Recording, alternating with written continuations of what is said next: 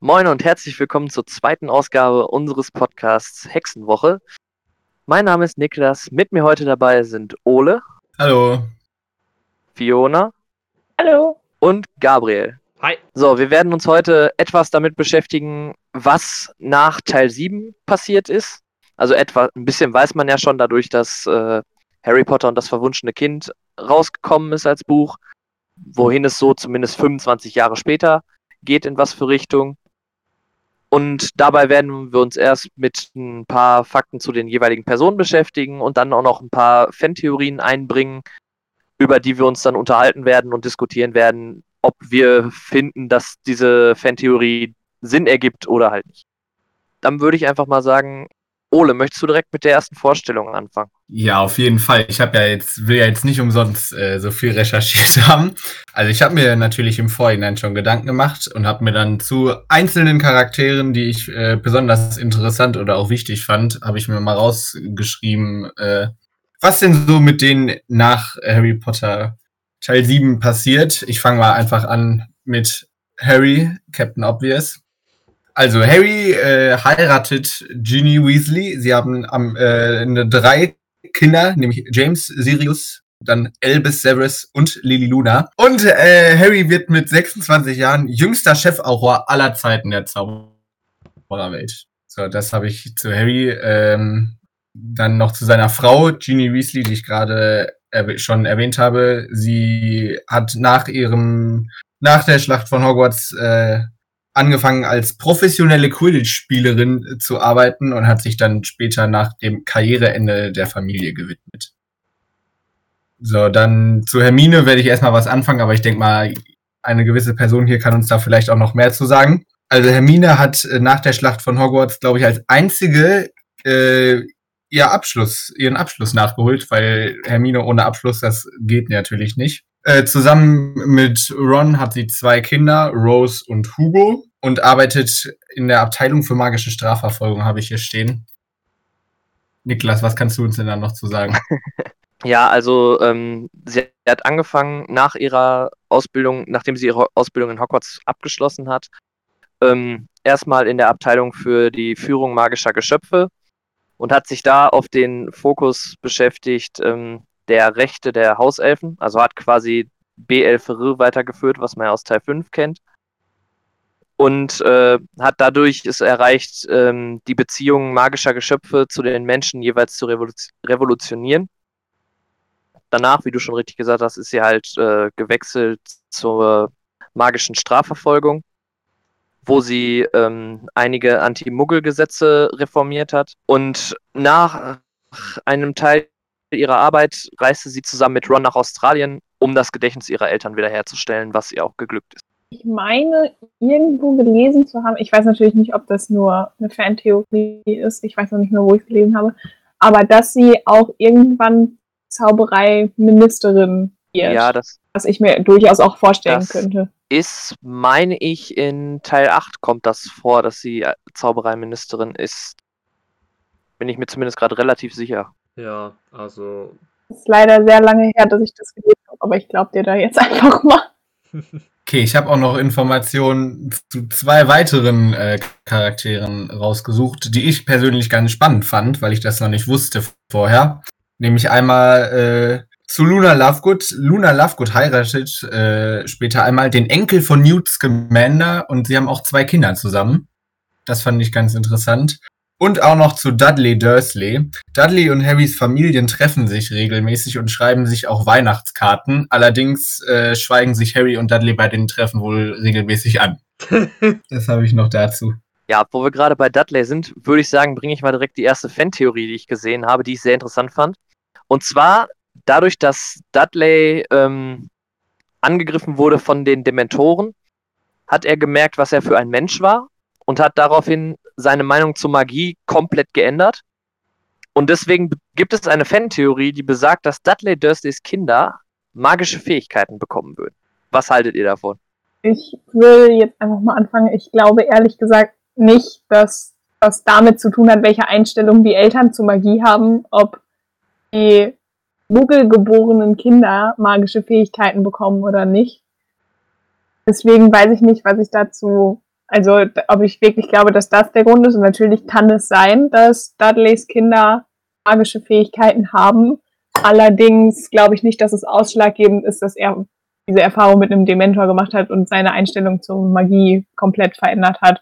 Weil es zumindest bis jetzt nie so rübergekommen ist, als würde die Einstellung der Eltern zu Magie eine große Rolle bei Muggelgeborenen Zauberer und Zaubererinnen spielen obwohl wir ja auch wissen, dass es teilweise sein kann, dass sich ein Obscurus bildet, wenn halt ähm, die magischen Fähigkeiten der Kinder unterdrückt werden, was ja zum Beispiel definitiv der Fall sein könnte bei den Dursleys, da die ja sehr negativ der Zauberei gegenüberstanden, dass es dann halt dazu für, hätte führen können, dass halt dann ein Obscurus jeweils dabei herauskam.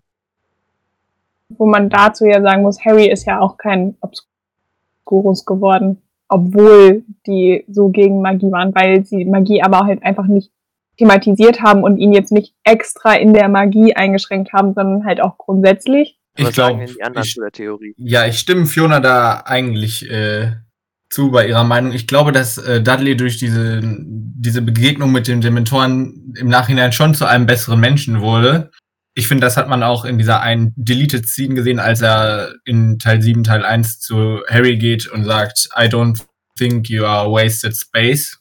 Also ich glaube nicht, dass du Platzverschwendung bist.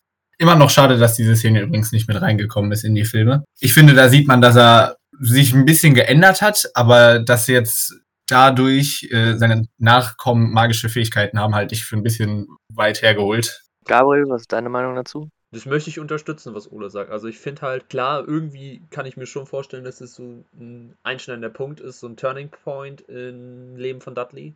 Das ist halt so, okay, er wird da halt angegriffen und dass er halt, dass halt vielleicht so der Anfang davon ist, dass sich die Beziehung zwischen den beiden so langsam bessert, aber das ist schon wirklich, wirklich weit hergeholt, dass man jetzt sagt, okay, Dudleys Kinder, nur weil er sich jetzt geändert hat und diesen magischen Kontakt dort hatte, hm, dass er dort die Kinder äh, jetzt auch magisch äh, werden, finde ich halt ein bisschen, bisschen zu stark äh, hergeholt. Gute Theorie, aber für mich ein bisschen, ja, nicht ganz mein Geschmack. Ja, wir haben ja auch in dem Teil auf jeden Fall den großen Vorteil, dass äh, J.K. Rowling allgemein sehr gerne auch auf Fantheorien eingeht und äh, zwar hat sie auch diese Fan-Theorie kommentiert und hat äh, es dementiert, dass die Kinder von Dudley magische Fähigkeiten entwickeln. Und zwar aus dem Grund, also das genaue Zitat von ihr war, alle mit der DNA von Vernon Dursley können niemals magische Züge entwickeln. Hört sich vernünftig an, finde ich. Ja. Also untermalt quasi das, der Punkt, der dann halt angebracht wurde, äh, dass halt dadurch, dass die so negativ der Magie gegenüberstanden, dass die Kinder dann keine magischen Fähigkeiten entwickeln können. In dem Fall. Okay. Ich hätte vielleicht ja. noch eine ergänzende Sache zu Luna, und zwar einfach, weil wir ja jetzt nur gesagt haben, mit wem sie im Endeffekt, also wen sie heiratet und mit wem sie Kinder bekommt, aber sie leitet dann auch später den Klitterer und leitet den im Prinzip einfach, also übernimmt den von ihrem Vater irgendwann und macht das dann beruflich. Das wäre einfach noch so als kleine Ergänzung. Ja, zu Luna habe ich auch noch, also sie wird halt eine sehr berühmte Naturforscherin und entdeckt tatsächlich auch entgegen aller Erwartungen von anderen tatsächlich auch unbekannte Tierarten, von denen viele gedacht haben, dass sie nicht existieren. Auch wenn sie sich eingestehen muss, dass der äh, schrumpfhörnige Schnarchkackler leider nicht existiert. Schon enttäuschend. Aber wir haben immer an dich geglaubt, Luna. Immer. Immer, von Tag 1 an. Dann, was ich noch relativ interessant fand, äh, zu Teddy Lupin, das ist ja der ähm, Neffe von Harry im Prinzip, weil Harry ja Patenonkel geworden ist davon. Ähm, also im Prinzip laden halt die Potters ihn jeden Sonntag zum Essen ein, weil ähm, er halt seiner Funktion als Pate definitiv nachkommen möchte und halt auch gucken möchte, dass es dem Jungen gut ergeht dadurch hat äh, Teddy halt auch direkt einen sehr guten Draht sowohl zur Familie von Harry als auch zur Familie von Ron und Hermine, was ihm natürlich auch in der Schule dann deutlich weiterhilft, weil er dann direkt äh, Freunde da vor Ort hat. Ähm, ja, dann würde ich sagen, komme ich zur nächsten Theorie. Und zwar ist das von JK selbst benannt, ihr, ab, ihre absolute Lieblingstheorie. Und zwar, ich werde jetzt erstmal nur den Punkt nennen und ihr könnt dann erstmal was dazu sagen, was euch dazu einfällt. Es gibt die Theorie, dass Dumbledore in der gesamten Harry Potter-Saga den Tod nachspielt. Also dass quasi Dumbledore die Funktion des Todes aus dem Märchen der drei Brüder einnimmt. Habe ich schon gehört, die Theorie tatsächlich. Und ich fand Ich die mega gut. Hat da nicht auch ähm, jeder, da waren die anderen drei Heiligtümer des Todes, wurden doch auch verkörpert. Ich glaube, äh, Harry hat den Tarnumhang, Snape den Stein der Auferstehung. Voldemort, nicht Snape. Ja, ich Gott, da komme ich durcheinander. Aber irgendwie so war das doch. Und ich fand das, äh, die Theorie, ich fand die auch sehr interessant, muss ich sagen. Nee, Voldemort, also ich glaube tatsächlich doch Snape. Ich möchte dich jetzt natürlich nicht verwässern, aber ich glaube tatsächlich doch, dass Snape den Stein der Auferstehung dargestellt hat, von wegen verlorene, geliebte Personen, die man gerne wieder zum Leben erwecken würde. Und Voldemort ähm, den Elderstab wegen Macht hungrig und Harry halt den Tarnumhang und Dumbledore der Tod, weil er zwischenzeitlich der ein äh, weil er der Einzige war, der zwischenzeitlich alle drei besessen hat. Also ich habe halt äh, verschiedene Videos dazu auch gesehen.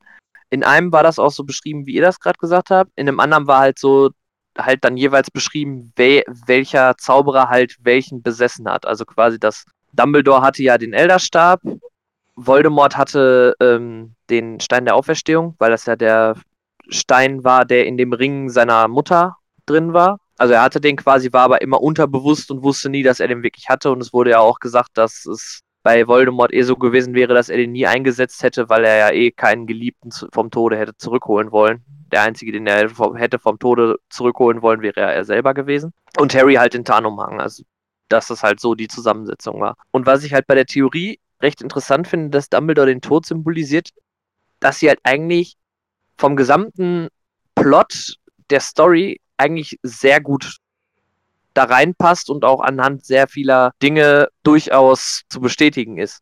Also es gab ja zum einen, dass äh, Harry nach seinem quasi Tod, wo er sich ja mit dem Stein der Auferstehung selber gerettet hat, dass er da ja auf Dumbledore trifft, wo er auch fragt, ob das in seinem Kopf passiert oder ob das wirklich passiert.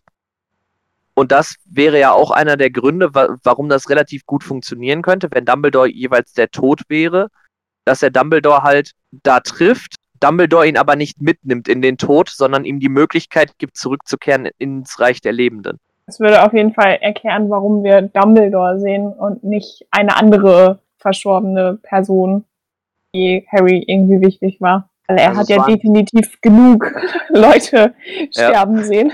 Also es war an sich auf jeden Fall auch eine Theorie, die mich sehr interessiert hat und die ich sehr interessant fand vom, von den Zügen her, weil sie halt auch eine ist, die relativ nah an der Geschichte ist, wo man sich halt auch sehr gut reinfinden kann und durchaus nachvollziehen kann, warum diese Theorie so ist. Und ich glaube auch, dass JK nicht umsonst gesagt hat, dass es ihre Lieblingsfantheorie ist. Okay, dann kommt jetzt eine Fantheorie, auch vom Sinn her sehr interessant fand. Und zwar, dass Ginny bei Harry einen Liebestrank angewendet habe. Gibt es da auch Beweise für oder ist das Ja, die einfach Be- nur. Die Beweise nenne ich gleich. Ich möchte erstmal Okay, wissen, was ihr, cool. davon, was ihr dazu meint. Plausibel. Hm. Also sie stand da ja schon mal mit ähm, Hermine im Geschäft von Fred und George vor den Liebestrecken und hat sich das genau angeguckt. Also oh, warum nicht, ne? Ja, denke ich mir auch. Also, ich meine, ganz auszuschließen ist es nicht, aber äh, ja, weiß nicht. Vielleicht, vielleicht auch nicht, wer weiß. Möglich ist es, aber es kann auch genauso sein, dass das halt auch ohne diesen Lieben. Aber sie hat ja auch, sie hat ja auch die gleichen Gene wie Fred, George und Ron, also ist ihr das auch durchaus zuzutrauen. Ja, auch wieder war Ich, ich könnte mir halt vorstellen, dass sie das vielleicht am Anfang mal gemacht hat. Aber ähm, ich kann mir nicht vorstellen, dass sie, also das hätte sie dann ja theoretisch, wenn Harry sich nicht wirklich in sie verliebt hätte, ihr Leben lang durchziehen müssen. Und sie hätten dann Kinder gekriegt, die ja auch eigentlich nur durch Liebestrank und nicht durch wahre Liebe gezeugt worden wären. Und das hätte ja ganz andere Konsequenzen noch gehabt. Deswegen, also könnte ich mir vorstellen, dass sie es vielleicht am Anfang probiert hat, aber dass Harry sich definitiv auch wirklich in sie verliebt hat. Hm, Finde ich, ergibt mehr Sinn tatsächlich. Also so, ja, klingt plausibler als jetzt so, ja, sie hat es die ganze Zeit durchgezogen. Also bin ich schon ein bisschen mehr wieder auf deiner Seite. Ich glaube tatsächlich, das ist so eine Theorie, die von Leuten auf, von diesen Leuten aufgestellt wurden, die so ultra traurig darüber sind, dass nicht Harry und Hermine zusammengekommen sind. Aber äh, also die Belege, die halt dafür genannt wurden, war, dass halt Genie ja, wie man auch in allen Filmen eigentlich sieht, ab der ersten Begegnung total in Harry verliebt ist. Harry sie aber so gesehen nie wirklich aktiv wahrgenommen hat. Also in, bis Teil, von Teil 4 bis 5 war Harry ja verliebt in Cho Chang und hat. Immer noch einer seiner größten Fehler. Ja, absolut. Ja, das sehe ich genauso. Definitiv.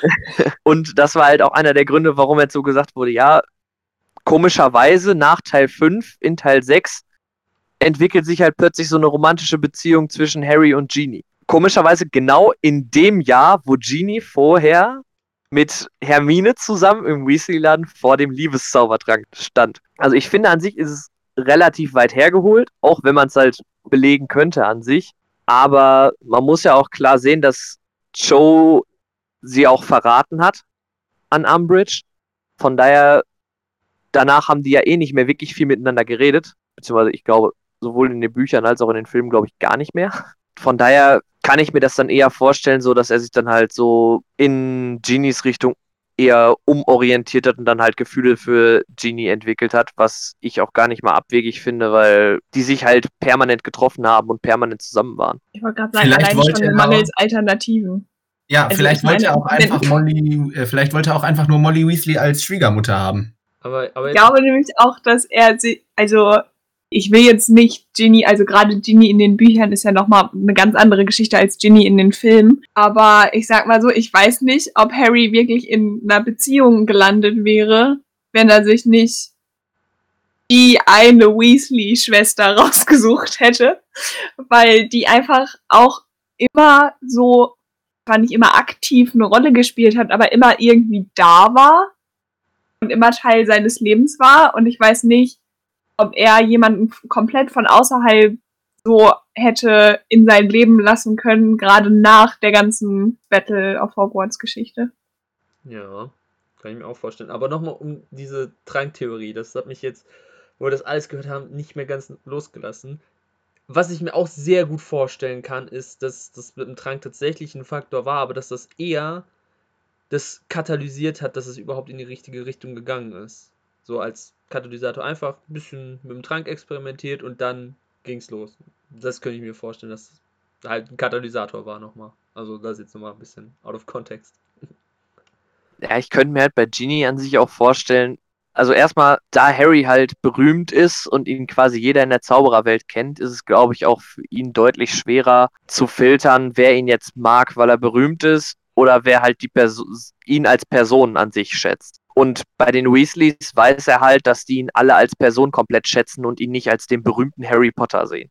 Deswegen finde ich es alleine schon vom dem Gedanken her durchaus logisch, dass er sich in die verliebt, weil er halt bei ihr auch weiß, dass sie ihn wirklich liebt und nicht nur, weil er halt berühmt ist. Aber diese äh, Sache, dass Leute enttäuscht sind, dass nicht Harry und Hermine zusammengekommen sind, taucht auch in dem nächsten, in der nächsten Theorie wieder auf.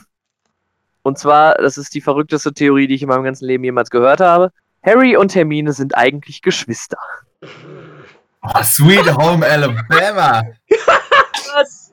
Was? Hat ja gar keinen Sinn. Gar nicht. Also gar nicht. Okay, bevor wir darüber diskutieren, weil ich denke mal, wir sind uns ziemlich einig, dass die Theorie ein bisschen hinkt. Sag uns doch mal die Beweise, die man dafür aufbringen könnte. Also die Beweise an sich finde ich schon sehr lustig, weil er taucht jedes Mal angeblich auf. also im Endeffekt geht es halt darum, dass die Potters angeblich zwei Kinder hatten. Mhm. Fängt schon an.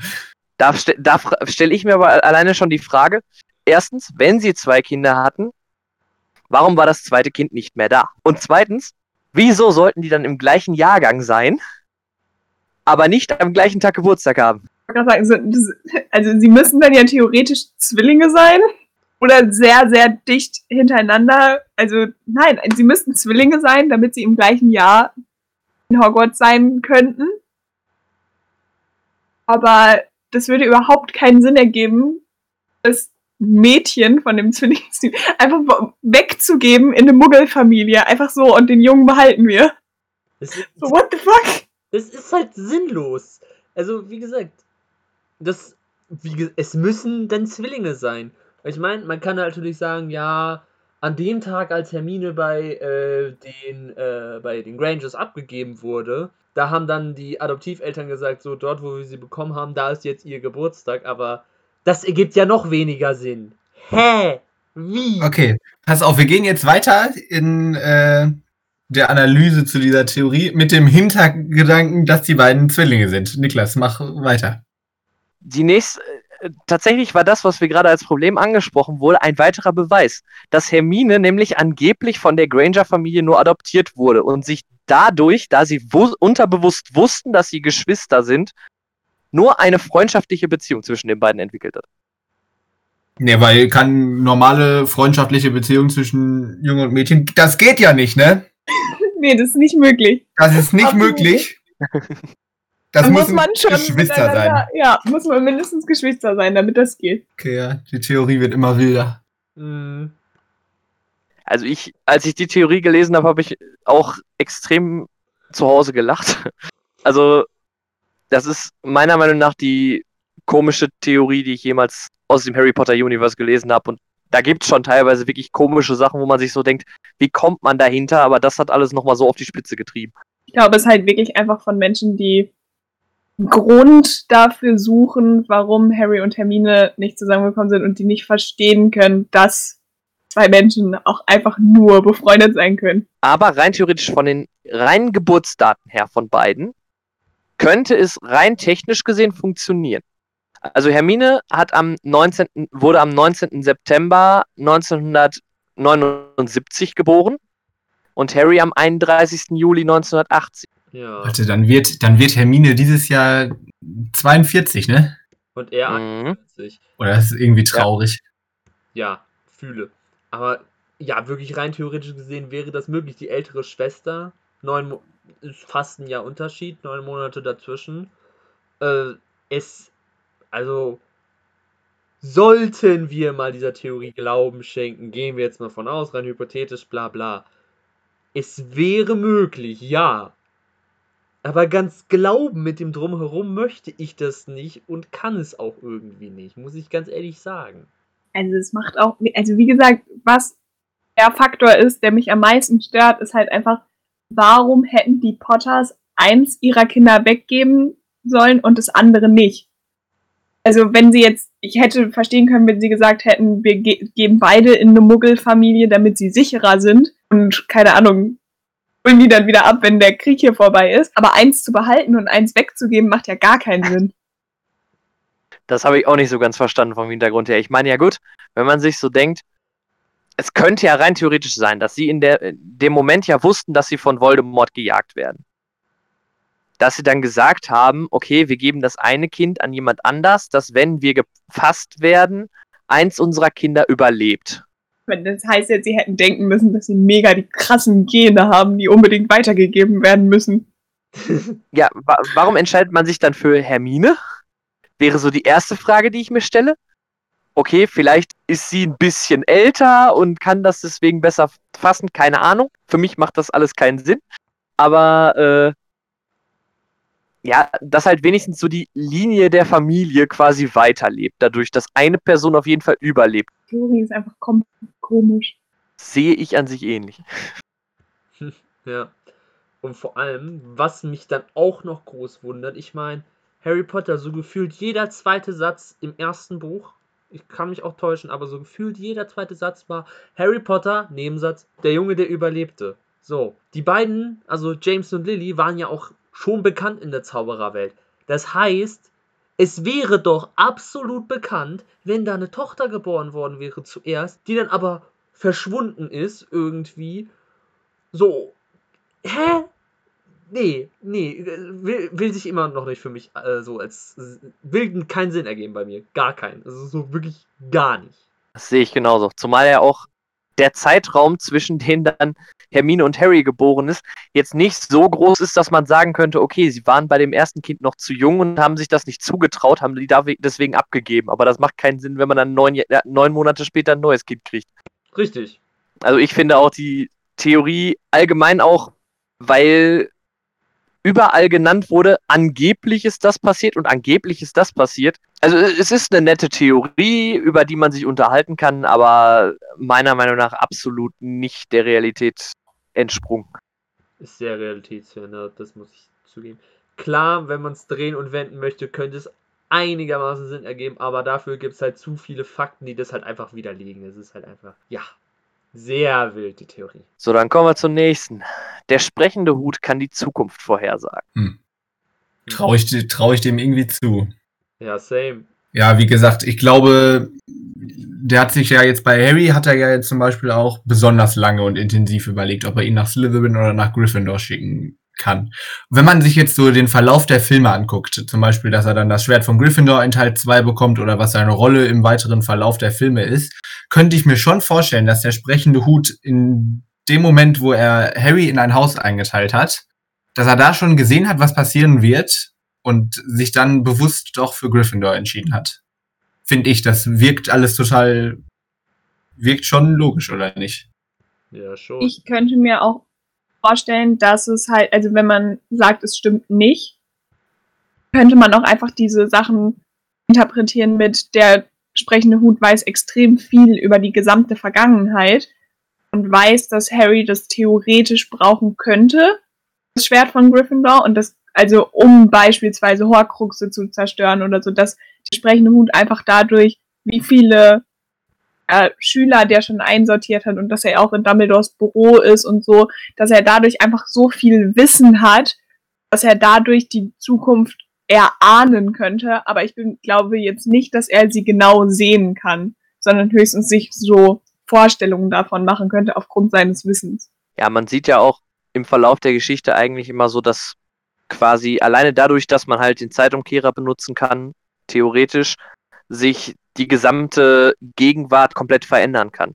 Das hat man ja in Teil 3 sehr gut gesehen. Was ich aber allerdings finde, was diese Theorie sehr, sehr stützt, ist, dass Neville in Gryffindor reingekommen ist, obwohl er total schüchtern und total feige war. Aber zum Ende hin ja beispielsweise die Schlange als Horcrux besiegt. Dass er da quasi schon gesehen hat, dass er später deutlich mutiger wird und für das einsteht, für das er kämpft und im Endeffekt dadurch wusste, dass er in Gryffindor richtig aufgehoben ist. Ja. das wollte ich gerade auch sagen. Dass er halt auf jeden Fall damit sehr gut aufgehoben ist, dass halt, also wahrscheinlich nicht alles, aber so das, was die Zukunft für die Charaktere oder halt für die Menschen, die Kinder dort bringt, dass der Hut das sehen kann, das würde halt zum Beispiel das mit Neville auf jeden Fall unterstützen. Also, weiß nicht. Ich habe jetzt, mir fällt jetzt auch konkret nichts mehr ein, wo ich so also sage, ja, auf jeden Fall sieht der Hut da die Zukunft, aber es klingt auf jeden Fall alles sehr, sehr äh, plausibel tatsächlich. Dann gibt es noch eine Theorie, die besagt, dass zwei der, würde man sagen, zumindest mit wichtigsten Charaktere ein und dieselbe Person sind. Und zwar, dass Ron und Dumbledore dieselbe Person sind, dass Dumbledore quasi nur in der Zeit reist. Ja, ist wieder David. Kenne ich auch die Theorie. Finde ich, passt aber gar nicht, weil die vom Charakter so unterschiedlich sind. Richtig. Aber es könnte natürlich aber auch sein, wir haben den jungen Ron Weasley und Albus Dumbledore. Und ich meine, es ist natürlich möglich, dass im Alter durch gewisse Sachen einfach der Charakter reift und oder halt sich verändert durch irgendwelche Einschnitte oder Veränderungen und irgendwie sonst was. Und dass das halt vielleicht deswegen daher rührt, dass äh, Weasley-Dumbledore eine Charakterveränderung gemacht hat. Und ja, das wäre möglich, aber ich bin gerade. Ich sehe da einen ganz großen Logikfehler in der ja. Theorie. Ich. Ähm, Ron, Ron würde nämlich auch im Alter niemals so viel Bartwuchs haben. okay, okay, alles klar. Ja, also.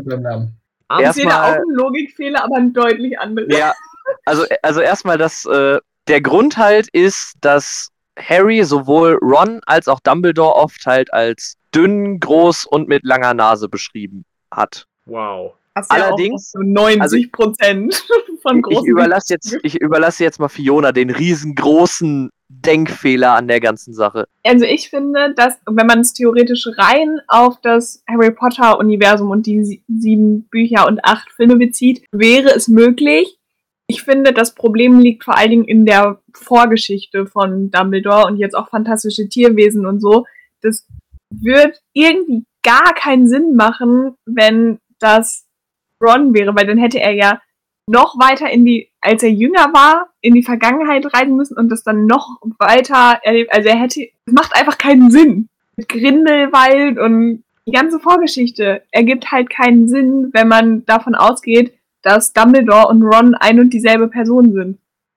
Weil das heißt ja, dass Ron irgendwann auch Ende der 70er, Anfang der 80er, ich weiß es nicht genau, geboren worden wäre, dann die ganze Geschichte durchgemacht hätte, richtig alt geworden wäre und dann zurückgereist wäre, um die ganze Geschichte mit, also viel früher, irgendwie so, keine Ahnung, als er dann wir jetzt einfach mal 40, ich habe keine Ahnung, wie alt Dumbledore in den fantastischen Tierwesen-Filmen ist, um dann dahin zu reisen und da schon, also der Zeitpunkt wäre halt richtig dämlich gewählt.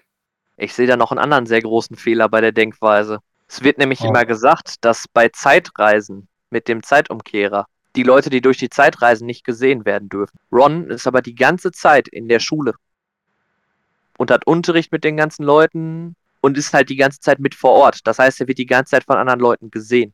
Ja, die Theorie hinkt an mehreren Punkten, aber vor allem am Bartwuchs. Naja. Aber vor allem am Bartwuchs. ihr, müsst ihn einfach, ihr müsst ihn einfach bestätigen, dann glaubt er das selber. Ja, okay. Ja, Ole, hast recht. Der, der schwierigste Haken an der ganzen Sache ist der Bartwuchs. ja. ich, der Bartwuchs ist der größte Knackpunkt, ja, das stimmt. Danke, danke.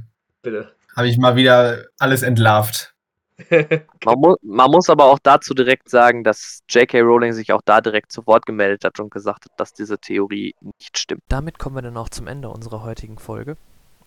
Ich bedanke mich bei euch fürs Zuhören. Da wir ja Fantheorien besprochen haben, das war jetzt ja nur unsere Sicht auf die Theorien. Schreibt uns gerne über Instagram oder Twitter da sind wir zu, zu finden unter dem Namen Hexenwoche. Einfach eure Meinung zu, de, zu den jeweiligen Theorien, was ihr dazu denkt, ob ihr die Theorien für plausibel haltet oder ob ihr euch irgendwie anders noch Beweise finden könnt, wie ihr das euch herleiten könntet, die jeweiligen Theorien. Ja, dann würde ich einfach sagen, meldet euch gerne da, tretet gerne mit uns in Kontakt. Wir antworten auch gerne, wenn ihr mit uns äh, privat schreiben wollt über die Nachrichtenfunktion des jeweiligen Dienstes. Meldet euch einfach bei uns, schließt euch mit uns kurz, schreibt uns auch gerne eure Meinung zu unserem Podcast und dann hören wir uns beim nächsten Mal wieder. Bis denn. Ciao.